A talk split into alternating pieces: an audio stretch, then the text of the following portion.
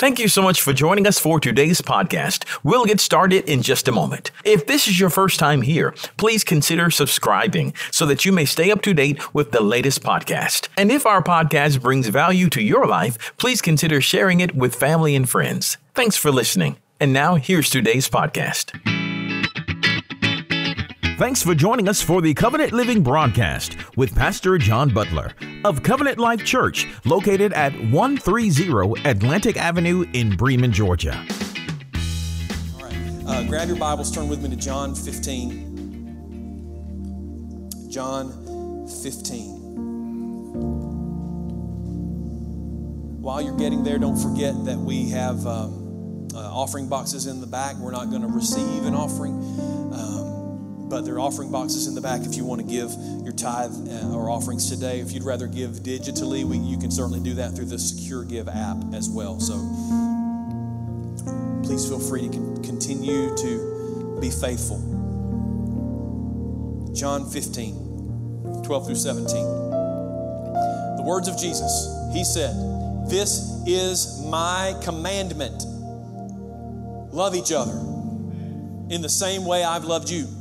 There is no greater love than to lay down one's life for one's friends.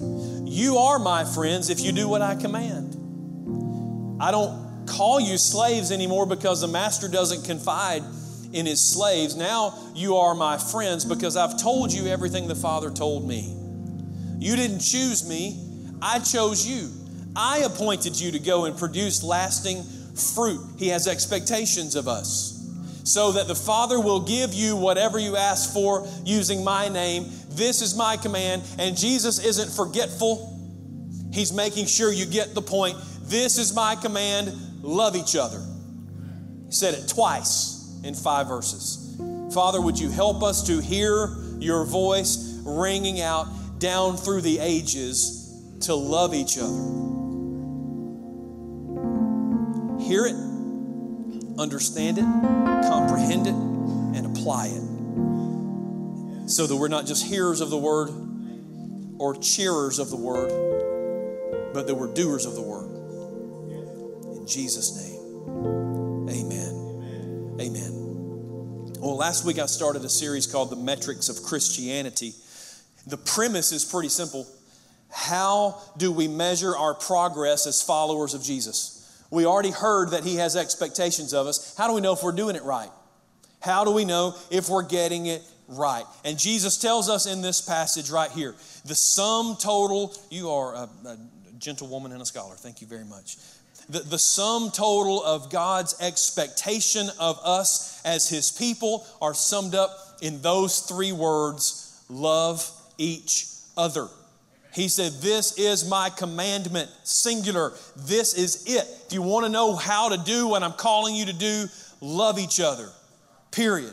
You say, John, how, with all that's going on in the world, why are you talking about how we should measure up as believers? Because this world desperately needs real followers of Jesus right now, deployed as ambassadors of his kingdom. So if we think we're good because we, we go to church, if we think we're good because we've memorized some scriptures or because we know how to act in culturally acceptable ways, then we, we have to realize we're not measuring up. That's not going to get it. That's way below the standard that He set. We have to love each other, everybody, all the time. That's the standard. That's what He said in this scripture was the metric of Christianity. And that's how we, that's the, that's what we have to set for ourselves. Now, there's actually a, an Old Testament equivalent to that verse, or maybe a better way to say it is an Old Testament um, uh, companion piece to that verse. This verse that I'm talking about outlines what loving each other looks like. It's actually the verse that gave birth to the message last week uh, about, about uh, being humble. All right, so uh, though I really felt led to go here in the last couple of weeks, I was honestly a little hesitant to take you to this passage of Scripture because it's been quoted so much, especially in the last few weeks, that I'm afraid it's become cliche. You know what I mean? You hear something so much that you quit listening to it sometimes. I want us to I want us to make sure that we take the time and hear what the Spirit is saying to the church through the word of God today. All right? So let's look at Micah chapter 6 and verse 8. Can we do that? Micah 6 verse 8. This is the NIV. He has shown you, O mortal, so this is God speaking to us. He's shown you, O mortal, what's good and what does the Lord require of you? What are his expectations? What, what, where's he setting the bar for measuring what we do? Act justly, love mercy, walk humbly with God. What's the Lord require of us? Act justly, love mercy, walk humbly before your God. Just like Jesus said, here's the one thing you need to do. God said to his people, Israel, you know what you're supposed to do. And God is the same yesterday and today and forever, right? His heart for us has not changed. His heart for humanity has not changed. So the question, if the question is, what is the metric, what is the measure of Christianity, then Jesus' answer was, love each other. So the follow up question is, how do we love each other? And this verse explains that. Act justly, love mercy, walk humbly. Does that make sense? Okay, they go together. It's two parts of the same thing. So last week we talked about love and humility, how love gets expressed through humility. And we went to the book of James and we saw how humility expresses itself by being slow to speak, quick to listen, and slow to get angry. And so, from Micah, if you look at it from Micah's perspective, we've already done the walking humbly part. So, today I want to talk about love and justice. And next week, I know is Father's Day, but we're going to talk about love and mercy. I, am I'm, I'm planning to preach a Father's Day message on the week after Father's Day. Will we all, we'll still all be fathers then, okay? So we'll, we're going to do that. But I have to finish, I have to finish this thought because it's all, listen, do justly, love mercy, walk humbly is not three separate thoughts, it's one thought. And if you don't do it all, you're going to get it wrong. So we'll, we'll, we'll handle that next week, okay? Today's love and justice. On the surface, the words act justly uh, mean exactly what they appear to mean that you do the right thing, that you act in a way that is just, that your decisions, your business dealings, your interactions with people should be right, they should be just. One of our core values here at Covenant Life expresses it this way how you treat people matters.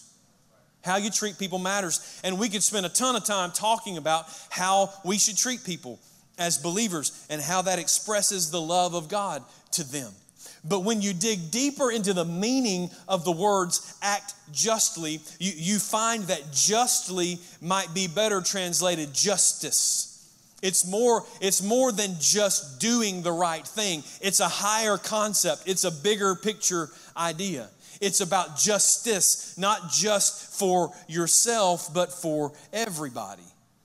And when you look at the word act, it also can be understood and should be understood in a much broader sense. So it's not just do justice as an individual, but advance justice and, and appoint justice and bring justice to pass. So when you put it together, God's call to us as believers is to seek or pursue justice as an expression of His love for the world. Okay? Now, I'm going to be honest with you. Growing up in, in Southern white churches, we didn't talk about social justice like at all. We didn't talk about it. On the other hand, the civil rights movement uh, of the 50s and the 60s was birthed out of the Southern black church. So at the same time that they're ringing the bells of freedom and justice, we are completely silent in the white church. And that's why you've got this divide right now in the church.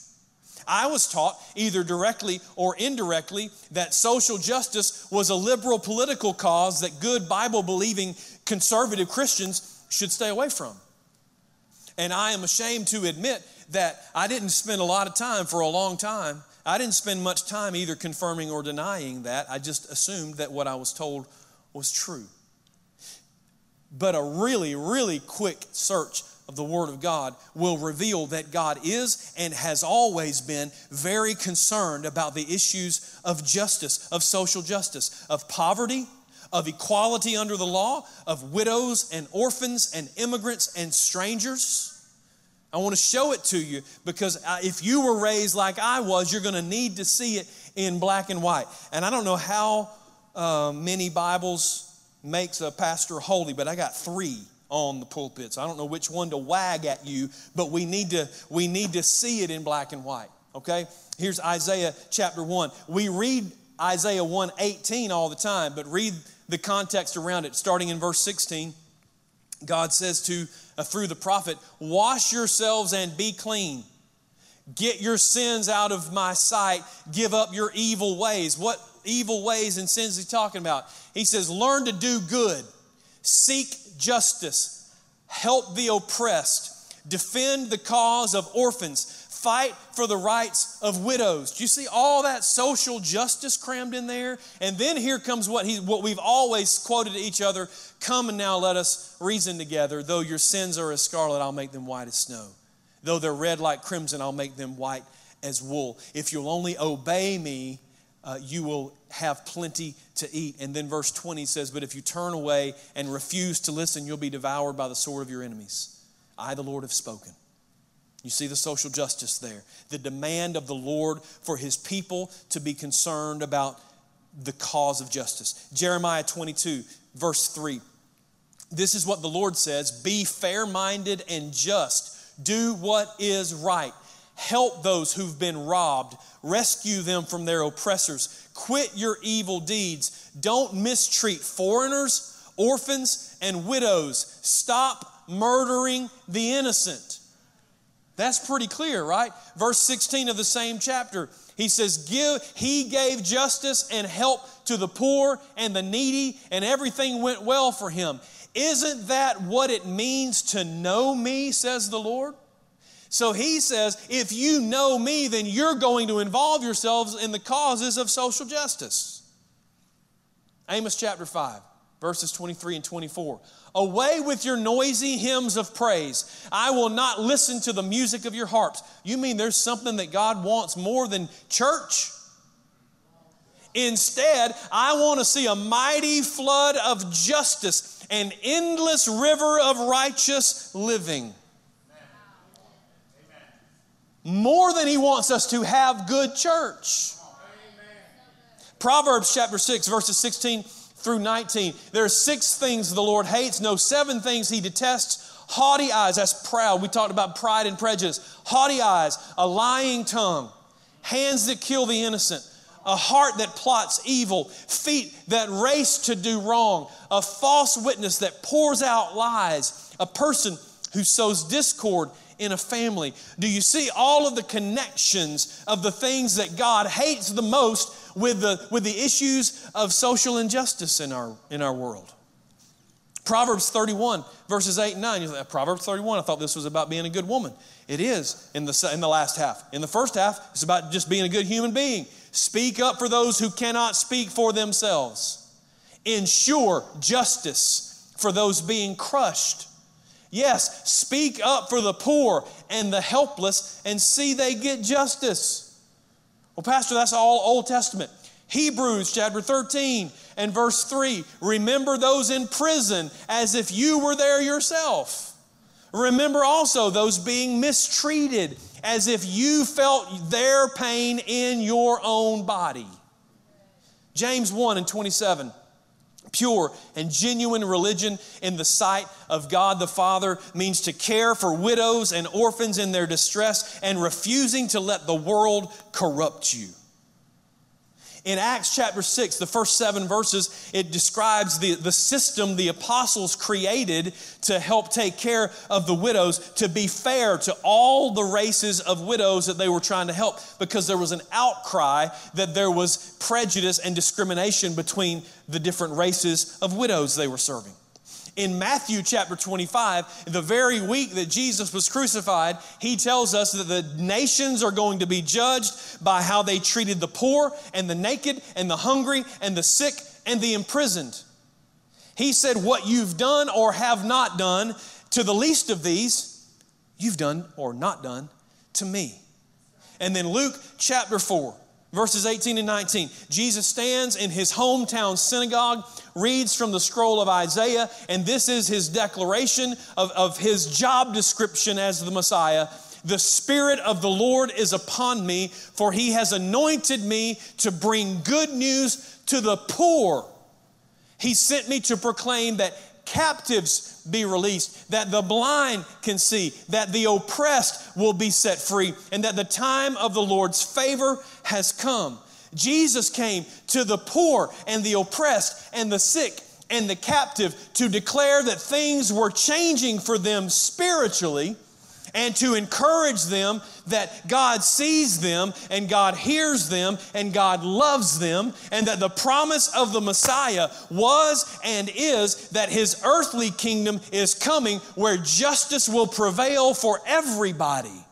So there is absolutely no biblical leg for us to stand on that the church of Jesus Christ should not be involved with and concerned about issues of social justice if we are measured by how we love each other, but we don't care about issues of justice and fair treatment, then we can neither claim to love others nor claim to follow Jesus. Every person is God's creation, and the reason Jesus died on the cross. And He does not take kindly to people mistreating or ignoring any of His kids. So justice is not optional. You're thinking, listen, Pastor, can we just not come and just have some happy church, just some good church, read some happy scriptures, and go on and just ignore all this stuff? Apparently not. Because the cry of God's heart is for his people to stand for, to love each other through justice. And if the last few weeks are any indication, there's a lot of ways where that can go sideways.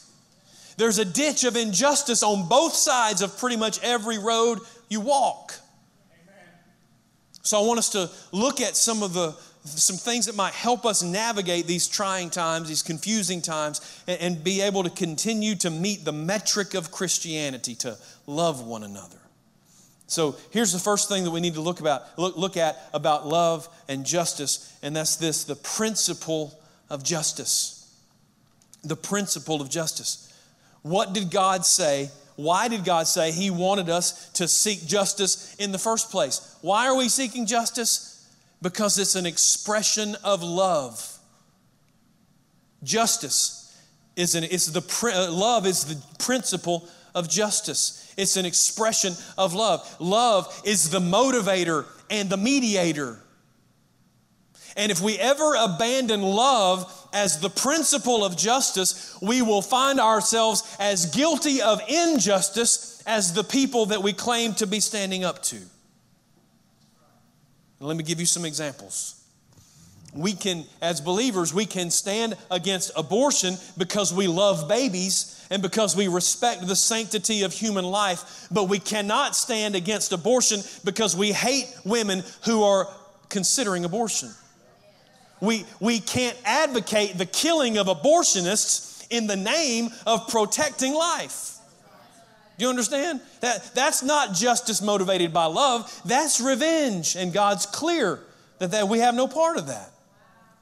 We can stand against uh, abuse and the institutional cover up of people who are mistreated by pastors and other church leaders. We can stand up for those victims because we love them and because we want justice and healing for them. But we can't do that just because we hate preachers and we hate institutional church and we want to see that destroyed. Do you see the difference? Love is the principle of justice. So we can stand against the killing of George Floyd and, and, and uh, Ahmaud Arbery and, and others because we love the black community. We love our black brothers and sisters, but not because we hate police officers. You understand the difference? It is, it's clearly exhausting and oppressive to live with the belief that your life matters less than other people's because of the institutional and systemic biases that exist against you and people who look like you. It is right and just that the church stand up against those injustices because God commands us to love each other. But abandoning love as the principle of justice turns reform into riot and conversation into chaos and discourse into discord. Rioting and looting, destroying people's property, insulting and throwing things at police officers of all races is neither love nor justice. Injustice cannot be justification for more injustice. When people use the sin of racism as a cover for the sin of lawlessness and the sin of rebellion, it mutes the voice of the righteous, peaceful protester who wants to talk about real justice and real reform. The kind of justice that God is talking about, the kind of justice he, He's compelling us to advocate for, is justice motivated by love. And I'm not saying it's soft and sweet. I'm not saying it's warm and fuzzy. I'm not saying it avoids conflict and hard truth. When Jesus ran the money changers out of the temple, it was not a polite exchange of ideas. But it was motivated by, by Jesus' love for his Father's house and his love for his Father's people. And by the way, he had the authority to do it because he owned the place. Injustice affects people, people that we're called to love. So when a believer sees injustice, we have to be courageous enough to speak up because we're called to love one another. Whether it's personal injustice or institutional injustice, love demands our voices. Paul called out Peter for mistreating the Gentiles. Jesus called out James and John for wanting to call down fire on an unbelieving village just because they woke up in a bad religious mood. Jesus called out the, the Jewish elites for their hypocrisy and their cruelty.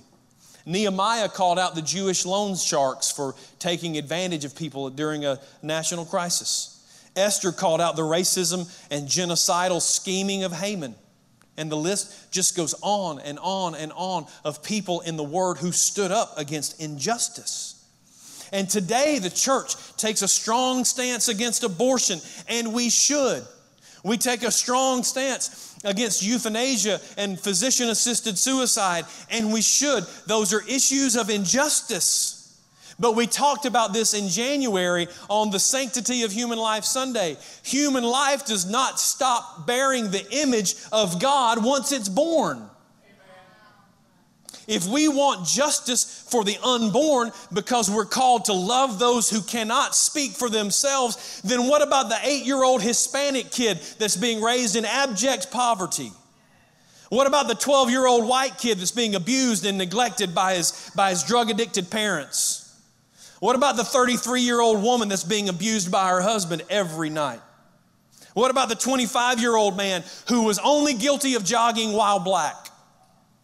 What about the 45 year old woman who has been abused and trafficked for the last 30 years of her life? These are red and yellow, black and white. Are they not precious in His sight too? Their lives and their situations are dangerous and their voices are not being heard. So, do we believe in the sanctity of human life or only in the sanctity of fetal life? Love demands justice, and justice has to be applied to everyone, or it's not justice at all. Throughout history, the church has been at the forefront of condemning the most horrific practices and, and challenging the most unjust institutions. It was Christians who stood up to Hitler and hid Jews. It was Christians who supported the abolition of slavery and, and helped to run the Underground Railroad. It was Christians who marched, with, who marched with Dr. King in the civil rights movement. This church, this bunch of Christians right here, has, have created the Jericho Project to stand up for women who are being trafficked for sex. But not all Christians stand up. Not nearly enough, as a matter of fact. Why? Why? And that's what I'd like to consider in the second point about love and justice. It's not just the principle of justice, but the purity of justice. The purity of justice. And I want to show this to you in Exodus 23 and 8.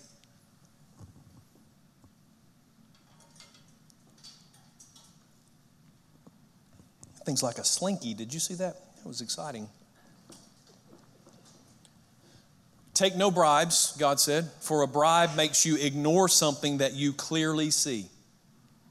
A bribe makes even a righteous, a righteous person twist the truth. The purity of justice is blindness to bribery. The purity of justice is blindness to bribery. Everybody can agree that bribery is a perversion of justice, right? A person who takes money to look the other way, a person who takes money to make a decision that goes against the, the clear facts of the case is a disgrace to the concept of justice. But may I suggest to you that there is more than one way to bribe somebody? Too many people in the church have been bribed into silence by politics and by power and by popularity and by personal discomfort. When the church abandons justice and truth in exchange for any lesser thing, we lose our prophetic voice that declares God's truth over the culture. And if we're not declaring truth over the culture, who's going to? The American church is entirely too entangled with political parties. So much so that trying to preach eternal truth from the pulpit has become dangerous for pastors. Too many spiritual issues have become political landmines. We've exchanged the power of truth for the power of politics. The church has got to be willing to make courageous declarations for justice based on the truth of the word, no matter which party it offends. We, have got to be committed to stand for what's right, no matter who's wrong. When the church walks past injustice without a word, we are the priest and the Levite who cross to the other side of the road to avoid the person that the Good Samaritan stopped to help. We are relinquishing the moral high ground and compromising our integrity in the culture that we've been called to reach. I've seen preachers on TV twist themselves and the Word of God into a knot trying to justify something that Trump said, or Obama said, or Clinton, or whoever said. Did, does the word not say, let God be true and every man a liar? You can honor and respect the rulers and authorities without rubber stamping everything that comes out of their mouths and everything that, that they do. It's time for the church to be courageous enough to declare truth, period. Not our personal uh, preferences disguised as principle, but the eternal truth of God's word, rightly divided, honestly, humbly, and sincerely applied to the issues of our world. We have to call out injustice in any form, by any party, by any person, by any institution. It's time that we turn down the bribes of popularity and political power and stand up for what's right. And if the church doesn't do it, who's going to do it? And here's, here's the last thing about love and justice don't forget the power of justice. We talked about the principle of justice and the purity of justice. Don't forget the power of justice. I don't want this to be a spoiler alert or anything, but um, this world's a mess. Trying to establish or reestablish institutional justice is neither easy nor straightforward. And anybody who tells you it is, anybody who has a three point plan that if we just do this and everything, all our problems are going to be solved, is either really, really naive or they're trying to manipulate you for their own purposes.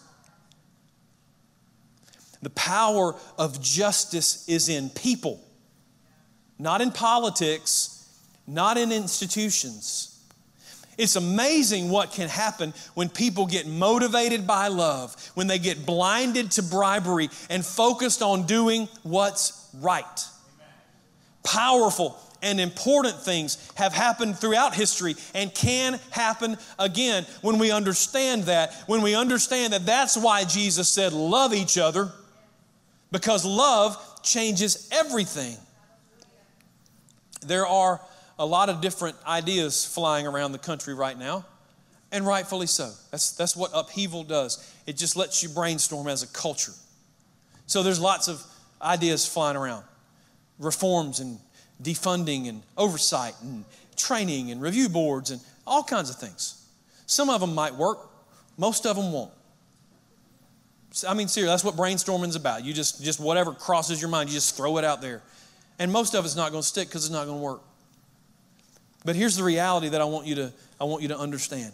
No, and, and I don't have anything in particular in mind because there's a whole lot of things up in the air right now. But this is, this is true. It doesn't matter if you destroy one institution and recreate a different one. There is no institution so well set up that it can't be abused from the inside by people who have evil hearts. So you can set up the perfect system and people will ruin it. Just like injustice, justice flows from the hearts of people, not from the hearts of, not from institutions. You can put good people in a bad system and they'll find every possible way to bring a good and just outcome for people. But if you put bad people in a perfect system, they'll find every possible way to bring about travesties of justice and perversions of truth.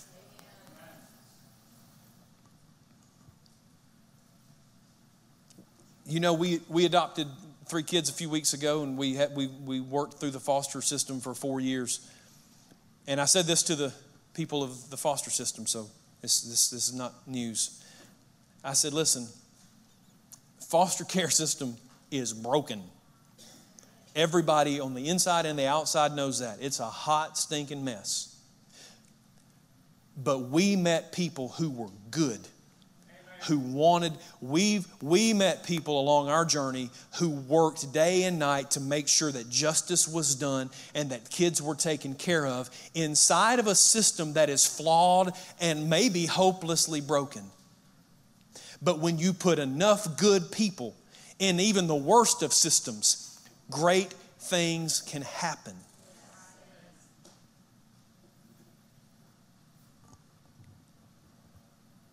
It's, it's not going to come down to the systems that we put in place. It's going to come down to the people who are part of those systems. Okay? You understand what I'm saying? There, there are many godly men and women in law enforcement who can help reestablish trust in the black community by being brutally honest about their failures and their mistakes by calling out, and I'm, I'm seeing this happen more and more from, from police chiefs and sheriffs and people all over the country, calling out injustice when it happens, holding each other accountable to the, to the, to the law and to the principles of justice. And listen, it's the same in churches when pastors are abusing people. It's the same in, in education when teachers are not doing what they're supposed to be for their students. It's the same in every business and organization in this country. No institution has integrity that doesn't come from the people who serve inside that institution. So that's why the church has to rise up and be committed to the issues of justice. Because our nation is a mess. But our hope is not in politicians. Our hope is in Jesus and in His kingdom. And His, his kingdom is in His people. Jesus said, when He was on the earth, He said, they were like, Jesus, where's your kingdom? He said, look around. You're the kingdom. You're the kingdom. There's, there's no places you can go that says kingdom of God. We are the kingdom of God. And if His will is going to be done in this world, in this world, it's going to be done in and through us. So justice can roll down like a river, but it will always take brave men and women of all races to stand up for what's right, no matter who's wrong, to seek justice, to love mercy, to walk humbly with God and others. It's how we demonstrate that we are followers of Jesus. It's how we love each other. And it's how we meet the metric of Christianity. We love each other. Now, here's the, here's the altar call. Because I don't know if, if you've been like me, but I've been a little bit um, confused as to where to put my feet. Because the sand keeps shifting.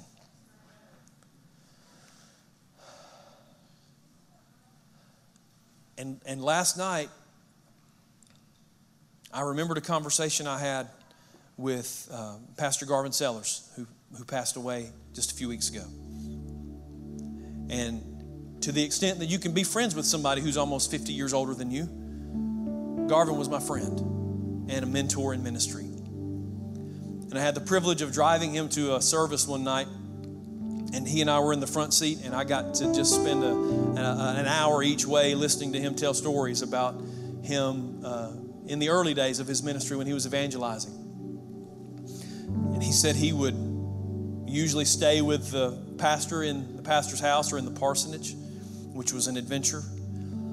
And he said, if they offered me breakfast, I'd go eat breakfast, and then I'd go back to my room, and I'd open my Bible, and I'd lay it on my bed and I'd get on my knees and I'd pray and I'd read the word until God gave me a word. And then I'd get up and I'd go preach. And then we'd come home and we'd sleep and we'd get up and we'd do it again.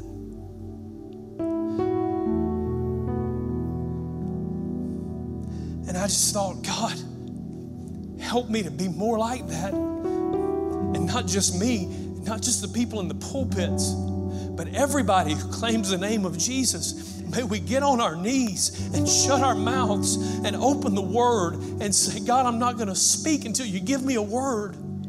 I'm not saying anything until I know that it's what you want me to say. I'm not doing anything until you tell me to move.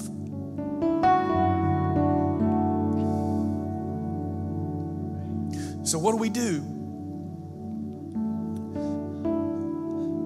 First Chronicles chapter 12, verse 32. From the tribe of Issachar, there were 200 leaders of the tribe.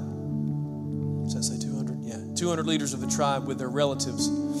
This is the part I want you to pay attention to. All these men understood the signs of the times and knew the best course for Israel to take.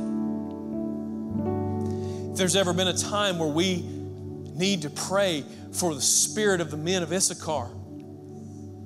It's today. We need some men and some women who can recognize what's going on in the culture and can know through the through the enabling of the Holy Spirit can know what we're supposed to do and how we're supposed to do it. You cannot just run out headlong into this culture today and just say whatever crosses your mind. Because you'll not only blow up whatever conversation you're trying to have, but you'll ruin your chance to be a witness and a light in a world that desperately needs it.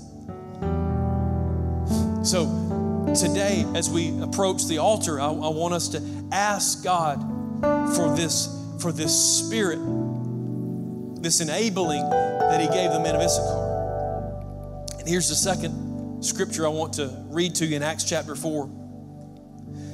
Peter and John had been arrested and were standing before the Jewish council, and they had been commanded by them not to preach in the name of Jesus anymore.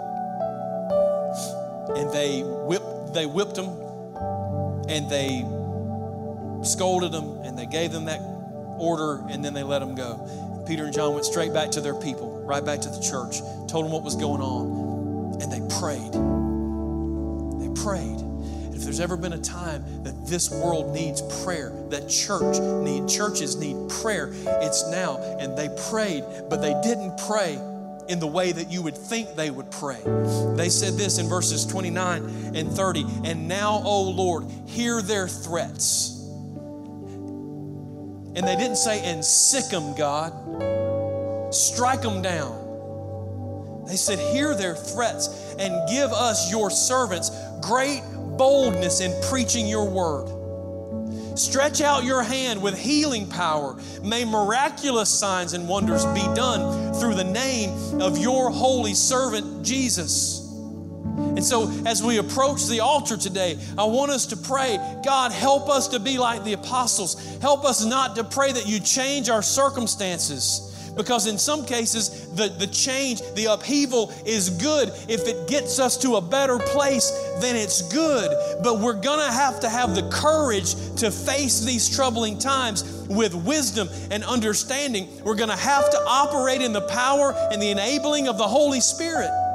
And when we're able to do that, if we will step up and step into the mantle that God has for us, then, then people will see that's like a signs and wonders. When these people show up, peace happens, ideas are generated, it, justice flows like a river. But it takes a submission of our hearts to the work of the Holy Spirit. We pray that you have been blessed and inspired by today's Covenant Living broadcast. To find out more information about our ministry, just visit our website at www.covenantlifewestga.org. You can find this video there on our homepage. Just click the YouTube button and make sure you subscribe to our YouTube channel. Give us a call at 770 537 3747. That's 770 537 3747. At Covenant Life, our mission is to go and make disciples by being real, relational, and reaching. Be sure to join us next week for more Covenant Living with Pastor John Butler.